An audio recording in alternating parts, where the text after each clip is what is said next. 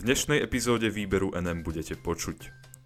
Nemecko urobilo veľké gesto voči slovenským pacientom s koronavírusom. Ministerstvo kultúry plánuje pomôcť umelcom. Ako falošný obchod s kozmetikou zachraňuje ženy v Poľsku pred domácim násilím. Poľský premiér žiada farmaceutické firmy, aby sa podelili o patenty na vakcíny aj s konkurenciou. Prajem vám príjemné počúvanie.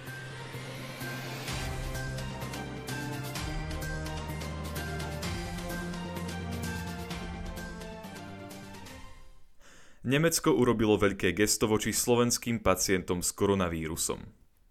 Slovensko požiadalo Európsku úniu o viac vakcín. Na svojej facebookovej stránke o tom informoval premiér Igor Matovič, ktorý o tejto téme komunikoval s predsedníčkou Európskej komisie Ursulou von der Leyenovou.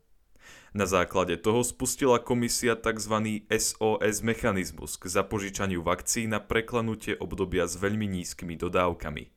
Odvtedy komunikujeme s členskými krajinami na viacerých úrovniach vrátane lídrov, k vakcínam, ale aj inej pomoci, napísal na Facebooku premiér Matovič.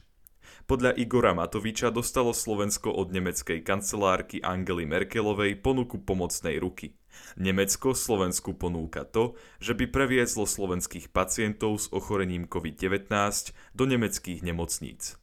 Pomohlo tak za posledný rok už mnohým krajinám Európskej únie. Dnes po obede ma čaká aj video summit lídrov. Budeme opäť riešiť vývoj pandémie aj vakcíny, aby bol druhý kvartál v ich dodávkach čo najviac bezproblémový. Ukončil Matovič status, ktorým informoval o posune v rokovaniach s inými krajinami o riešení pandemickej krízy. Podľa denníka N šéf Eurovýboru Tomáš Valášek informoval o tom, že Slovensko rokuje o zapožičaní veľkého množstva vakcín od inej členskej krajiny Európskej únie. Malo by ísť až o 100 tisíc dávok.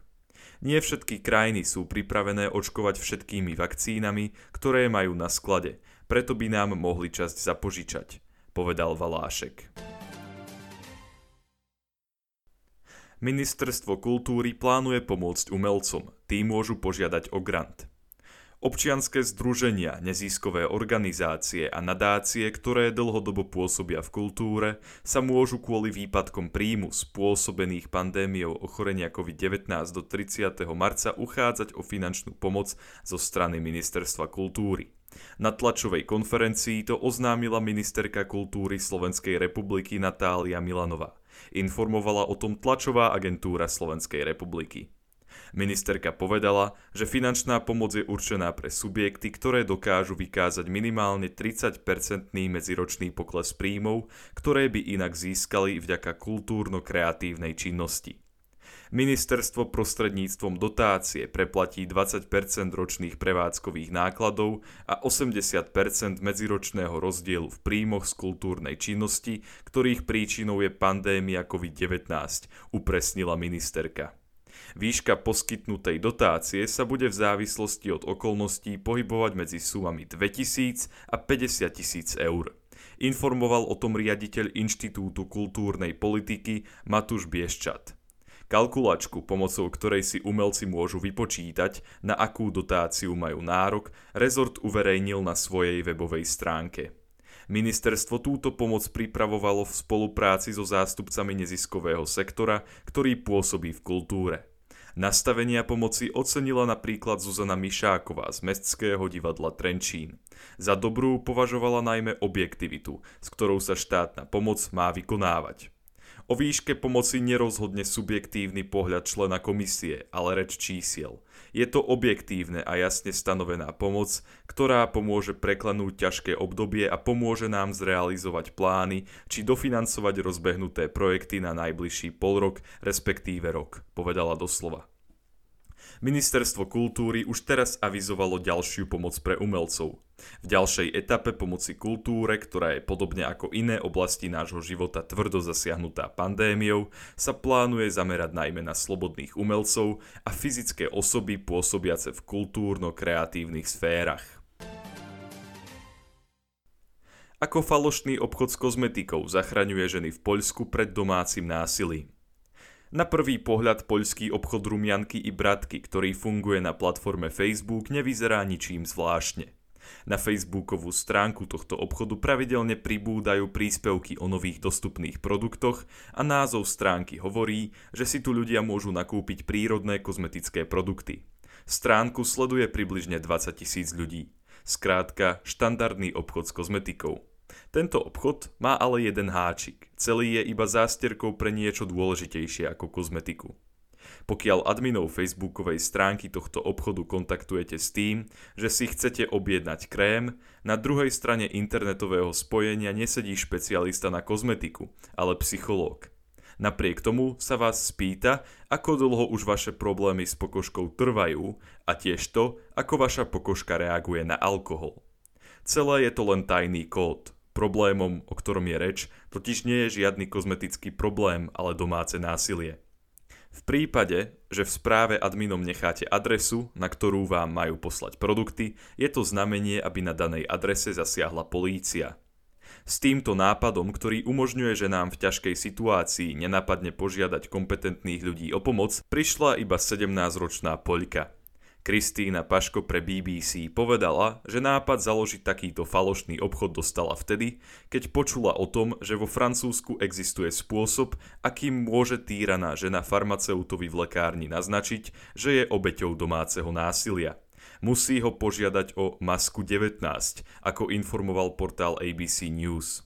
Kristina si povedala, že je to výborný nápad a rozhodla sa v Poľsku založiť falošný online obchod, ktorý by slúžil podobnému účelu.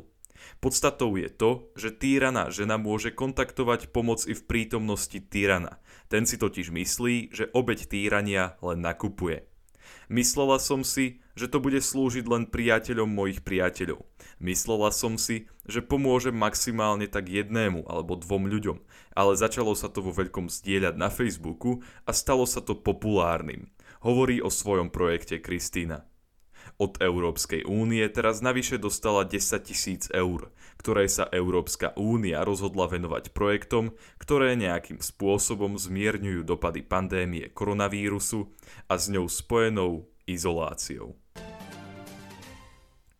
Poľský premiér žiada farmaceutické firmy, aby sa podelili o patenty na vakcíny aj s konkurenciou. Farmaceutické spoločnosti, ktoré pri vývoji vakcíny proti ochoreniu COVID-19 využili verejné zdroje, by sa mali so svojimi patentmi podeliť aj s konkurenčnými firmami, pokiaľ sú tieto konkurenčné firmy schopné a ochotné začať okamžite s výrobou očkovacej látky, napísal na sociálnej sieti Facebook poľský premiér Mateusz Moraviecky. Informovala o tom tlačová agentúra Slovenskej republiky. Peniaze, ktoré sme spolu minuli na tento účel rýchlej výroby vakcín, išli vedcom a farmaceutickým spoločnostiam. A teraz sa ukazuje, že tieto firmy nestačia s výrobou, alebo že vakcíny sú z európskych tovární dodávané mimo Európskej únie pre väčšie zisky, napísal Moraviecky. Zdravie a životy našich občanov sú príliš dôležité na to, aby sme ich obetovali v prospech lepších ziskov niekoľkých firiem, dodal ešte. Poľský premiér kvôli tomuto svojmu presvedčeniu počas štvrtkového samitu Európskej únie predložil návrh na zdieľanie patentov. Hovorca poľskej vlády Piotr Miller uviedol, že farmaceutické firmy, ktoré by sa rozhodli zdieľať s konkurenciou svoje patenty, by boli neskôr odškodnené. Európska únia môže v prípade pretrvávajúceho nezáujmu výrobcov vakcín spolupracovať, využiť článok 122 zmluvy o Európskej únii, ktorá umožňuje prijať mimoriadne opatrenia v prípade, že nastanú problémy pri dodávkach určitých produktov. Po schválení členskými štátmi by mohla Európska únia použitím tohto článku vydať licencie na výrobu vakcín aj iným farmaceutickým spoločnostiam. Ďakujem vám za to, že ste si vypočuli tohto týždňové vydanie výberu NM a dúfam, že sa budeme počuť aj budúci týždeň. Do počutia.